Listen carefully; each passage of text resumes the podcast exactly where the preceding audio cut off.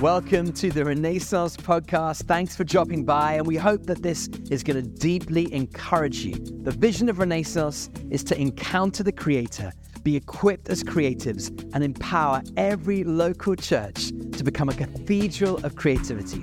We're going to be bringing you the highlights from Renaissance London 2023. I really hope this blesses you and really enjoy it. Don't forget to connect in on Instagram at renaissance.movement or online renaissancemovement.org. God bless you. Enjoy. Our guest tonight is Pete Hughes. Uh, Pete is. Um, an amazing friend. He is married to B. They have some amazing children. But more than that, like as a church, KXC and Saint are kind of two miles apart. And uh, over the last um, six, nine months, since what we talked about a little bit, the kind of move that God has been doing in this season, we've kind of, God has broken our hearts for unity. And we've been working together in some really cool ways that, you know, we can share another time. But um, Pete comes not tonight as like a guest speaker. Um, this is genuinely Pete's church. And I want and we're going to welcome in a moment just like to come and like share from the heart. And I want to I encourage you to um, go get hold of a copy of Pete's book, All Things New. It is brilliant. Um, it is it is like if you read, if you take one thing away from this event, go take this away. It'll help you think through what it means to be involved in creativity and culture in a fresh way. Um, so it's a real treat to have um, Pete. Where are you? Pete's here. Pete did actually start out with a little bit of rap music when he was a teenager. You were in a band called TP Influence. I do know this, but we're not going to try and recreate. We could do, we could do. It could go wrong. Um, so listen, we're going to welcome Pete. We might just get that little um, table if that's all right. I think it's around so. Oh, oh wow, they got it on. That's amazing. Thank you so much.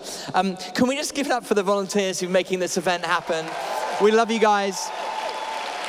And Pete, why don't you come on up?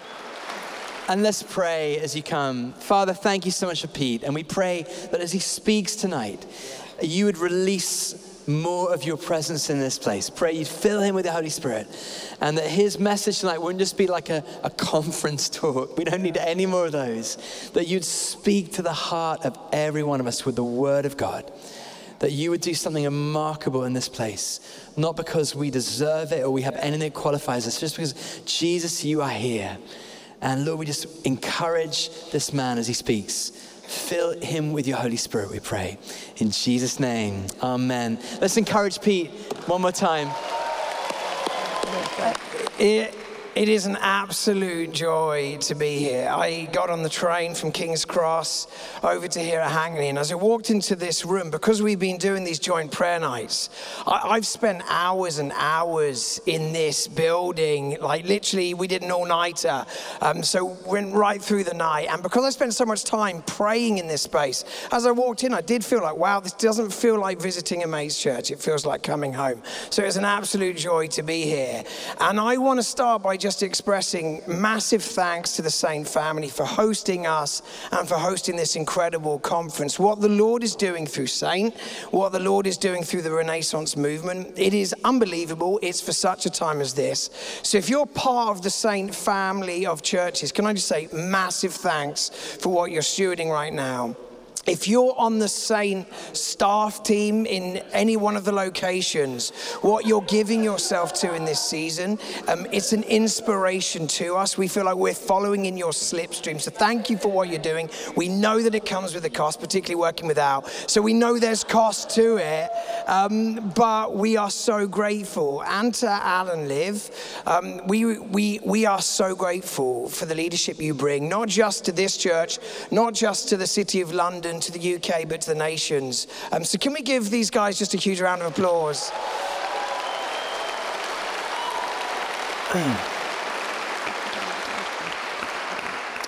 Here's my working assumption for ministry right now. This is the working assumption I bring to every meeting, every prayer gathering, every moment of planning, strategizing. The assumption is this that we're at the beginning of a very significant move of the Spirit. So I go into every meeting with that assumption. I think we're at the beginning of a very significant move of the Spirit. And I'm going to outline some of the reasons why I think we're at the beginning of such a move. But before I outline the reasons, I want to fire up the imagination of what happens when the Spirit begins to move. The answer is that people wake up, right? And when people wake up and experience inner transformation, they become agents of transformation in their community. So when people are revived, revived, when the church is revived, it brings awakening to the surrounding culture. And it only needs one. It only needs one. Think of the, the Samaritan woman at the well. She wakes up to the reality of Jesus as Messiah, and it brings awakening to the whole town. I, I've seen this, I've witnessed this with my own eyes.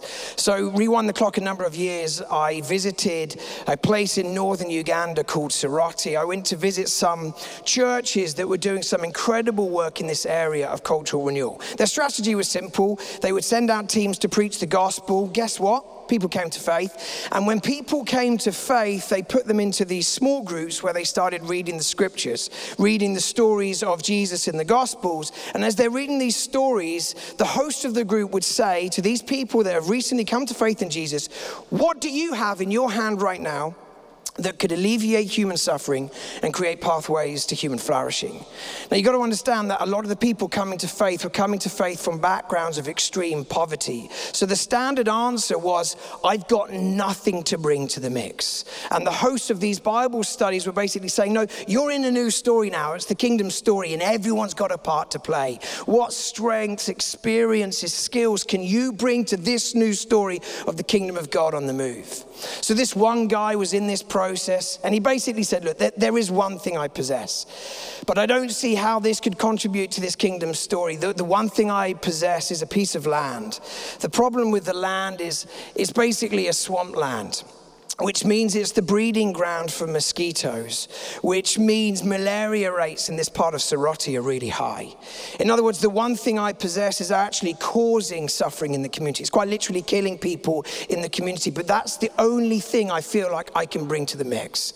So the group started talking what could we do with this land? Like blue sky thinking moment. Let's think differently. What could we do with the land? And someone in this group had a brainwave. What if we try and dig up the land? Like, what if we keep digging, what if we could hit the water level and maybe establish a pond, right? No one had a better idea, so they're like, let's try it. So they found 20 guys that were willing to commit to 30 days of digging to see if they could hit the water level and establish a pond. So they start digging. Week one, zero breakthrough. Week two, no breakthrough. Week three, no breakthrough. Knackered, discouraged, but they keep on digging. And by the end of the month, they'd hit the water level and they'd established a pond. Now they start breeding fish in the pond, and with the fish, they start feeding the people of the community. But there's more than enough fish to feed the community, so they start taking some of the fish to market to generate income. And they decide what they're going to do is they're going to use the income to send the kids of the community to school to get an education. Because we know that an education is a key pathway out of poverty. Now, if the story ended there, that would be amazing. The swampland becomes a pond that's feeding the community and educating the children of the community but the story gets better. You can see in the picture there's a second pond behind the first pond. They start breeding fish, they generate more income. They use the income to start employing someone to manage the ponds. Right? There's more than enough income for that. So they start then using the income to build homes for people in the community. Now, if the story ended there, we'd be like, that is unbelievable, right? This swampland's become a pond. It's feeding the kids. It's um, the, the community. It's educating educating the kids, it's providing employment, it's building homes for people in the community. But the story gets better. They start asking the question, like, why are the conditions for the fish so good? Why are they multiplying at such a rate? And they do a little bit of research and they discover that the fish are feeding on the mosquito larvae right? So the malaria rates start to plummet in this part of Soroti, right? So this land that was quite literally killing people in the community, the cause of suffering for people in the community, became the pond that was feeding the community, get the community, educating the children, providing employment, building homes, bringing malaria rates down. It was like a snapshot of Eden.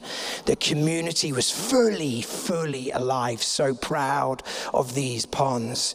Do you know how that story began? One person waking up to the reality of Jesus. Like one person waking up to the reality of Jesus, and a whole community experiences awakening. Like what happens when the church is revived? We're, we're moving beyond the one now. Like, what happens when hundreds and thousands, tens of thousands, hundreds of thousands wake up to the reality of Jesus as King and start serving Him? That kind of revival in the church brings about awakening in the surrounding culture. I believe we're at the beginning of one of those moments. So, what's the evidence I'm seeing as I look around the church? What, what's the evidence for this move of the Spirit? Isaiah 43 Behold, I'm doing a new thing. It springs up. Do you not perceive it? Like, what am I perceiving right now? I want to name two things. Number one, the church is relearning how to worship wholeheartedly. Like just the sound of our singing is getting louder, which communicates spiritual hunger.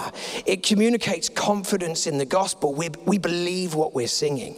Now, just track the journey of the last five years, pre 2019, in the context of London, the context of my own church. We were singing, but there was quite a lot of apathy in the room. A fairly standard posture in worship would have been this you know, every so often, a hand in the air you know, but it, it was this kind of posture. And then COVID struck, and we couldn't even sing at all. And we gathered in environments like this, wearing our masks. People on the stage were allowed to sing, but we weren't allowed to, the congregation, right? Every so often, someone, a rogue singer, would be singing behind the mask. You know who you are. Al is almost certainly that person knocking out a high harmony, like behind the mask. We all know, right? But we lost our voice we stop singing. What's happening in the church right now is we've started singing again and we are singing loudly with spiritual hunger. We're worshiping with heart, soul, mind, strength. We're worshiping in spirit and in truth. Something extraordinary is happening. You need to realize this that every significant move of God, every revival has a soundtrack. And the soundtrack is the church learning how to sing again. Right? If you track different stories, the evangelical awakening, what was the soundtrack to the evangelical awakening? It was the hymns of John Wesley, Charles Wesley. These two brothers, they wrote over six and a half thousand hymns, taking the pub songs of the day, putting good theology to them, and the church woke up, and it led to an awakening in the surrounding culture. Think of the 1949 Hebridean revival. 2019, I spent a week in the Hebrides chatting to individuals that were now in their 80s and 90s. They were teenagers when the revival broke out in the Hebrides. And, and I just took a kind of, well, I took my phone, pressed record, and just interviewed them. And you know what they kept talking about? The singing like they were welling up. Oh, you should have heard the singing. Like we were singing the Psalms. It was so beautiful. And as the church found its voice in worship, the church woke up and it brought an awakening to the surrounding culture, to the islands, right? Think of the Azusa Street Revival 1906. It has a soundtrack, right? 1906, it was the beginning of gospel music like a hundred years later, you can hear the effect of a move of the Spirit a century ago. You just turn on the radio. Who turns on the radio? But if you turn on the radio, right, you, you can hear the influences of what was happening a hundred years ago as the church woke up and it brought an awakening to the surrounding culture. Think of the charismatic renewal movement of the 80s and 90s in California, the vineyard movement, it had a huge effect on the church here in the UK. It had a soundtrack. John Wimber was a musician, he was a, a worship leader, a writer. He and his friends started writing love songs to Jesus, and the church started to wake up. Do you know the last significant move of the Spirit here in the UK, here in London, happened in 2008? Do you know what launched it? Here it is, you'll see it on the screen.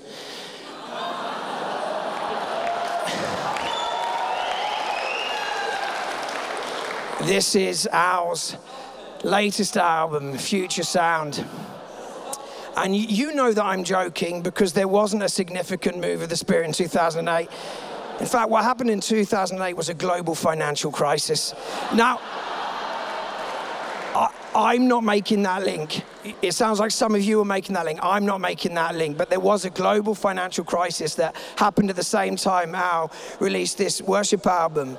Um, and I've been listening to this worship album, and I'm surprised there wasn't a move of the Spirit. But any, anyway, the point is if you read through the history books, if you read through the history books, every significant move of God, people start talking about the worship, the church finding its voice in singing, worshiping heart, soul, mind, strength, worshiping in spirit and in truth. And when I listen to the church singing, when I listen to this gathering singing, I'm like, it's happening right here and it's happening now. It's just the beginning, but something is stirring. What's that got to do with culture? Well, you need to know this that culture is essentially the overflow of worship. Culture's formed through the overflow of worship. If you want to understand culture, ask certain questions. Who do they worship? Where do they worship? How do they worship? And you'll begin to make sense of culture right? Which is why it's so important when we think about cultural relevance, we're very, very careful. One of my friends put it like this cultural relevance at a time of cultural decay is a vote for death. Right? If you seek to be relevant at a time of cultural decline, it's a vote for death. Right? The, the root word of culture, cultus, Latin word meaning to worship. Right? Culture is the overflow of our worship. Um, if you look at Western culture, the foundations of, of Western culture, it's essentially the Judeo Christian story. Everything's built on the framework of the Judeo Christian story. And the story looks like this. This would be a summary. Creation, this is Genesis 1 and 2, like a vision for what it means to be human, a vision for human flourishing. Genesis 3, sin enters the story. Created order begins to unravel. Let's call that decreation, right? And Genesis 12 onwards is the story of restoration, the story of redemption. It's the story of Israel that's fulfilled in the life, death, resurrection resurrection of Jesus, which pushes the story towards its completion, Revelation 21 and 22 right? Where God completes what He began, He makes all things new, and there's no death and no grief and no crying and no pain. Everything restored to how it was in the beginning in Eden, where there was no sin, no sickness, no suffering. This story is the foundation for the culture that exists around us, and we're at a moment in history where we're rejecting this story. And the question is, what are we replacing it with? And who's at the center of the new story that's emerging? I want to compare this story with the secular story that surrounds us. But before I do that, I want to give you my best attempt to um, analyze the cultural moment that we find ourselves in. It comes in three parts. Are you ready? Number one, we've embraced secular narratives masquerading as kingdom stories. I'm talking about the church right now. In the church, we've been embracing secular stories that look like the kingdom, sound like the kingdom, but fundamentally aren't the kingdom, right? Because they're dressed up in certain language, in a certain style. We're like, oh, that looks like the kingdom, and we've embraced secular stories masquerading as kingdom stories. Number two, smuggled into those stories are the idols of our age. As we embrace the stories, we embrace the idols. And as we bow the knee to these idols, they've been emptying the church of power and emptying the church of creativity. And it's time to wake up. It's time to wake up. So let's compare the kingdom story with the secular story. I want you to notice that it feels like a really familiar shape. It's a variation of the Judeo Christian worldview. Basically, what happened during the Enlightenment, a number of key thinkers said, Look, we love the shape of this Judeo Christian story, that it has a beginning, it accounts for the brokenness and the violence and the pain that surrounds us. We like that it has a linear view of time, a sort of like a movement, a progression towards this utopian vision. Like, we love all of that. What we hate about the story is that God's at the center of it. And we want to push God from being at the center of the story. We want to put the rational, autonomous self at the center of the story. And I want you to notice the language, like the dark ages moving towards the enlightenment. That's gospel language, right? People walking in darkness have seen a great, tough crowd. Um, Jesus said, I am the, I'm the light of the world, right? They basically took the language, like, but we want to be the ones that turn the lights on through scientific advance, human endeavor, we want to be the ones that say, let there be light. Think of the language of Renaissance, and we have been thinking about the language of Renaissance, um, and we will be over the next day or two. The word is French word meaning rebirth, right? That's just lifted out of the Gospels, John 3. Jesus, in a conversation with Nicodemus, basically saying to Nicodemus, if you want in on this kingdom story, you need Renaissance. You need to be reborn and you need to be reborn by the Spirit of the living God. Like that's the kind of rebirth you need. And what happened in the Enlightenment, these Enlightenment thinkers started saying, Oh, we love the language of Renaissance. That's great, rebirth. But we don't want a rebirth by the Spirit. We've rejected God. We want a rebirth that comes about through our human endeavor, our brilliance. We want to be the architects of our future, masters of our destiny right? We want to be the center of the story. And this new story begins to emerge. It's disorientating for all of us, particularly disorientating for a younger generation, because they look at the story and they hear some of the rec- secular remedies being offered to the ills and challenges of our day. And it looks like the kingdom and it sounds like the kingdom language, justice, freedom, love. It, it just sounds so familiar. But this is the litmus test. If Christ isn't the center of the story, it's not the kingdom story. And if the cross isn't the center of the remedy, it's not the kingdom remedy. So, Tom Holland, the historian, says this, not Spider Man. I haven't chatted to him, may well agree. But Tom Holland, the historian, He's written this book, Dominion, The Making of the Western Mind. It's a book about the religion of secularism. And his central thesis, if you were to summarize it, is this this is the summary of how he sees secularism. He describes it as godless Christianity, right? Christianity without Christ, the kingdom without the king. And what's happening right now is we want the fruit of the Judeo Christian worldview, but we're chopping down the tree right? And this is a moment of cultural decline, right? And it's time for the church to wake up. And this is what's beautiful the church is waking up. This is what we've seen with some of the Asbury stories and stories that are happening across the world right now waves of repentance amongst a younger generation who are coming to church, basically tearing up the secular script, saying, This isn't working anymore. Like, I feel so anxious, drowning in despair. This secular story isn't working. I heard that you're communicating a better story. Can you tell me about it? Like people are waking up to the person of Jesus. We're starting to sing with a, a greater sense of passion. This is the summary. If you want the kingdom, it starts with undivided devotion to the king right? This is the kind of worship where you're like, God, I, I want to give you everything. You're the Lord of my finances, Lord of my sexual desires. You, are Lord of everything. You can have everything. I want to be undivided in my devotion to you. And it's stirring in the church right now. And you can hear it when we worship. So, what am I perceiving? This new thing that's stirring. Number one, the church is relearning how to worship wholeheartedly. Number two, the church is relearning how to host the presence of God's Spirit. I, I've got three kids Benj, Josh, Olive. Um, rewind the clock seven or eight years, something happened every single night. I'd take them to bed. Um, eventually, B and I, we'd go to bed. And then in the early hours, normally two, three in the morning, and this happened every single night, two or three in the morning, I'd hear this voice, and the voice would go something like this Daddy, Daddy. A little bit less creepy than that, but you, you get the idea. Sounds like a horror film. Daddy. Um, and I did what any loving parent would do. I ignored that voice. Um, but the voice was persistent, Daddy. So I tried something different. I rebuked that voice in the name of Jesus.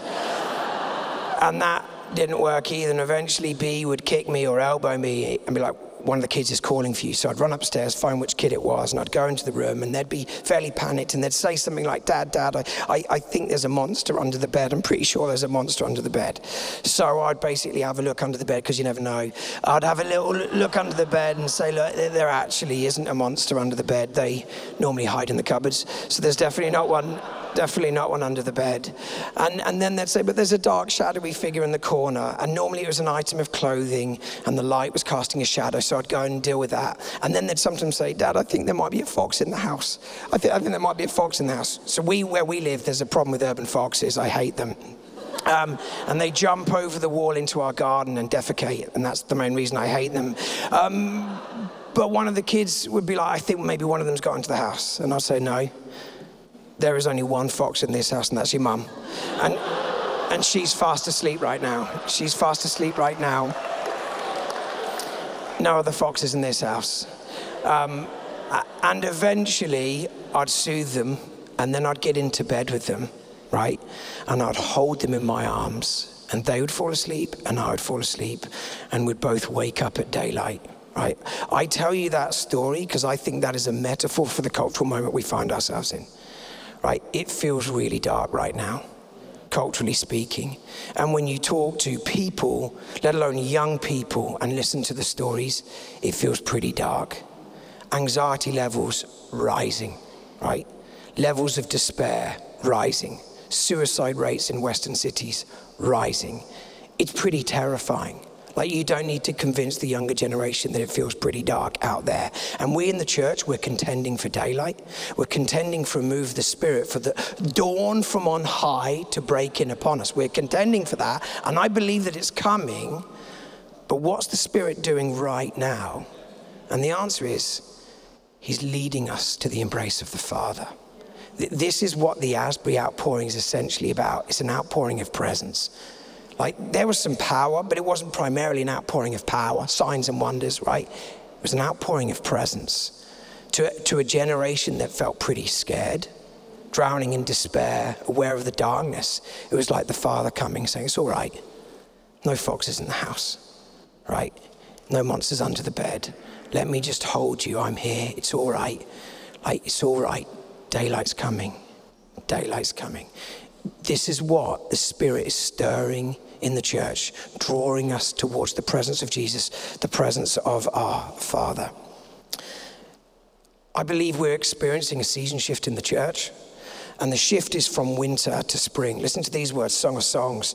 My beloved spoke and said to me, Arise, my darling, my beautiful one, come with me. See, winter is past, the rains are over and gone, flowers appear in the field. The season of singing has come, the cooing of doves is heard in our land. The fig tree forms its early fruit, the blossoming vines spread their fragrance.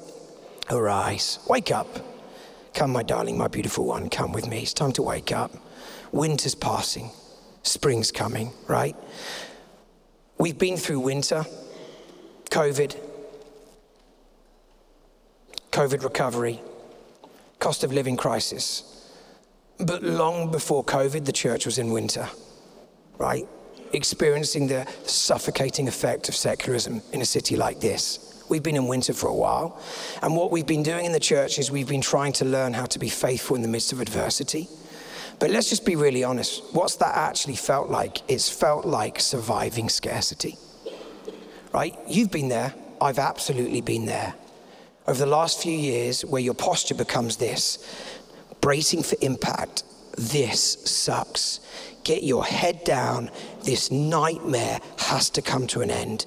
Brace for impact, head down. Just get through it. Just get through it. That's the posture that many of us have been operating with.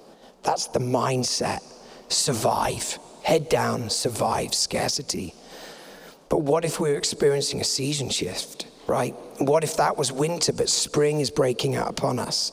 And what if the challenge of this new season wasn't survive, right? Brace for impact. What if it was learning to steward abundance?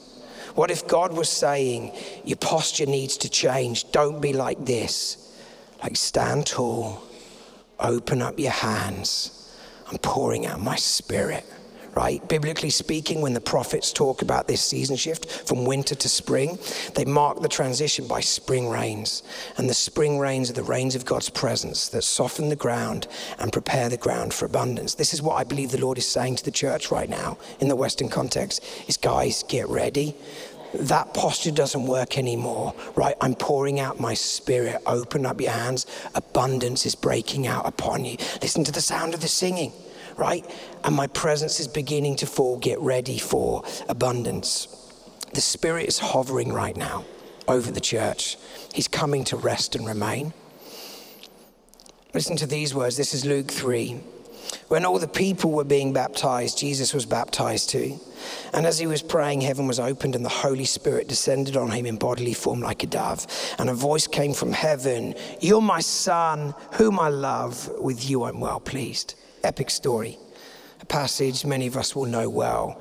Here's a big question why does the Spirit come in bodily form like a dove? Have you ever wondered that? Why a dove? I mean, they're nice birds, but why, why a dove? Why not a robin? I love robins. And that would tie, that would tie in Christmas really nicely, you know, Christmas cards and all that. Like, why a dove? Because the dove is deeply significant, biblically speaking. Let me take you back to the beginning of the story, the creation story. In the beginning, God created the heavens and the earth. The earth was formless and empty, and darkness was over the surface of the deep, and the Spirit of God was hovering over the waters. That's the English translation of the Hebrew text. Now, many of you will know this, but if you go through the, the story of the nation of Israel, they reject God and they end up in exile in Babylon for 70 years. Um, and during their time in Babylon, um, they experience a language change. So they go in speaking Hebrew, and 70 years later, when they return to their land, they're now speaking the language of the Babylonians, Aramaic. So the religious leaders get together and basically say, the younger generation, we need to tell them the story of God's faithfulness to his people. Um, they, they, don't understand like the language that we, we know, so we, we need a translation of this text into Aramaic so they can be inspired by the story of God's faithfulness. So they start working on a translation and it ended up being called the Targum. And the Targum is, is like taking the Old Testament text and it sort of expands certain parts and it condenses certain parts, but it's basically an Aramaic translation of the story. Now, in the Aramaic translation of the story of Genesis 1, it adds one more detail, right? The Spirit of God was hovering over the here it is, like a dove right? Now, this is the translation that Jesus would have used. This is the translation most known to um, the Jewish community in the first century, so that when they read their creation story, there was a mental picture the Word of God and the waters and the Spirit hovering like a dove, right? That's the mental picture of creation. So the baptism of Jesus, where you have the Word made flesh, in the waters, and the Spirit comes to rest and remain like a dove those are the eyes to see, like, oh my goodness, this is creation. This is a repeat. This is a restoration of created order. Like sin led to decreation, created order unraveling. But the word, the water, like the spirit hovering like a dove, like this is recreation. This is recreation. And what follows that story signs, wonders, the kingdom breaking in in power. Right? This is what happens when the Spirit comes to rest and remain on the church. Like, this is what we should be expecting as the Spirit comes to rest and remain. Kingdom culture is established when the dove rests and remains. So, these moments where we in the church are learning to host the presence of God again, I get really excited if we learn how to host the presence, not just do cracking Sundays with amazing worship sets, but learn to host the presence, we should expect outbreaks of the kingdom. Now, let me just relate this to creativity as I come to land. We will be as creative as we are responsive to the movement of the Spirit. We will be as creative as we are responsive to the movement of the Spirit. Like, I'm expecting waves of creativity to hit the church in this next season. I, am expecting stories of swamplands becoming ponds, not just every so often, but left, right, and center. I, I'm expecting as the church begins to wake up that there will be signs of awakening in the surrounding culture, but only if we're attentive to the Spirit and learn to host the Spirit. I want to take you back in time to the Greco Roman world. And in the Greco Roman world, they had this understanding of creativity. Um, when people did works of like art that were just beautiful, sublime, transcendent, right? They would basically say that that individual like, had a divine attending spirit inspiring them. They didn't believe that that creative, you know, work was summoned up from within. Something heavenly was resting upon them. In Greek mythology, they called that a daemon. In Roman culture, they called it a genius. An individual was never a genius. They had a genius, some sort of heavenly spirit that was inspiring creativity, right? This idea of like the spirit, some sort of heavenly being is, is resting and inspiring creativity. Fast forward to the Middle Ages. In the context of Spain, think of bullfighting, flamenco dancing. Um, when an artist, a dancer, a bullfighter did something sublime, like unbelievable, they would begin to chant, ole, ole, ole right? We sometimes use it in our football stadiums. It doesn't sound quite as good. It's like, ole, ole, ole, ole. It sounds better in the Spanish. Ole, ole, ole, right? Where does that come from? Ole, ole, ole. Where does that come from? Well, you have to go back to the plains of North Africa, where before that, where they would do these moonlit dances, right? And as they did these moonlit dances, if, if one of the dancers did something so sublime, like so beautiful, the people started saying Allah, Allah, Allah, which is the name for God. Obviously, the name that the Muslim community used for God, but it's also the name the Arabic Christians use for God. It's the Arabic translation of the Hebrew word Elohim, God, right? So when someone did something extraordinary, they'd be like, that's God. That's not just human, that's divine. That's God. Ole, ole, ole you know, Allah, Allah, Allah became ole, ole, ole, became ole, ole. Not quite as good, but like, it's like, that's God. That's God. Do you know what shifted during the Enlightenment movement? We stopped saying, that's God. And we put the rational, autonomous self at the center of the story. Instead of chanting the name of God, we started chanting the name of the artist right? And this is what's tragic. We've done this in the church, right? We've built pedestals, we've built platforms, we've all been guilty of it. We've built our brands. Rather than having a genius, we've tried to be the genius, right? Like, be the one that people like. That's extraordinary. He's extraordinary. She's extraordinary. Sublime. Not God. That's God. That's a work of the Spirit, that glory to God. God says, I'm not going to share my glory with, none, with another, right? I believe we've experienced a dearth of creativity in the church over the last few decades because we've been trying to be the genius, trying to be the unbelievable preacher, the unbelievable worship artist, filling up stadiums, all of that stuff. We've tried to build the brands, be known as the genius church. And what the Spirit's doing right now, seemingly, is tearing all of that down. That wasn't me. That was never me. I don't share my glory with another. What I'm looking for, people that are hungry for my presence. And when they sing, they're not this sort of can't be bothered mentality. They're lifting up their voices with confidence that the King is on the move and they're giving their lives in worship to Him. And what I'm looking for are church leaders who aren't trying to be the star and build the brand and do the self marketing. I'm looking for leaders that will go low and say, Ole, ole, ole. That is God. That is God. And it's beginning to happen in the church.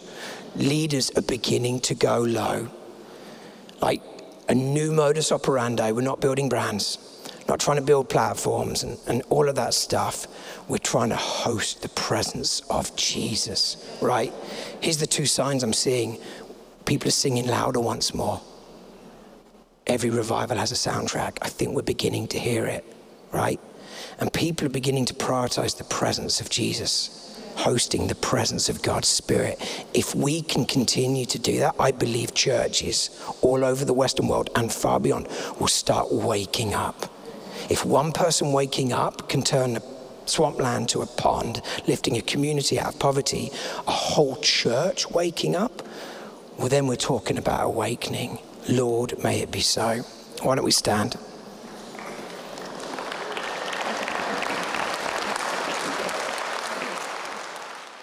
Hey, thanks for listening to this episode of the Renaissance Podcast. Don't forget to subscribe, follow us on Instagram at renaissance.movement and online at renaissancemovement.org, where you'll find out loads of ways to get involved, come to events around the world, and above all, make sure you connect in with your local church and encourage that every church community will become a cathedral of creativity.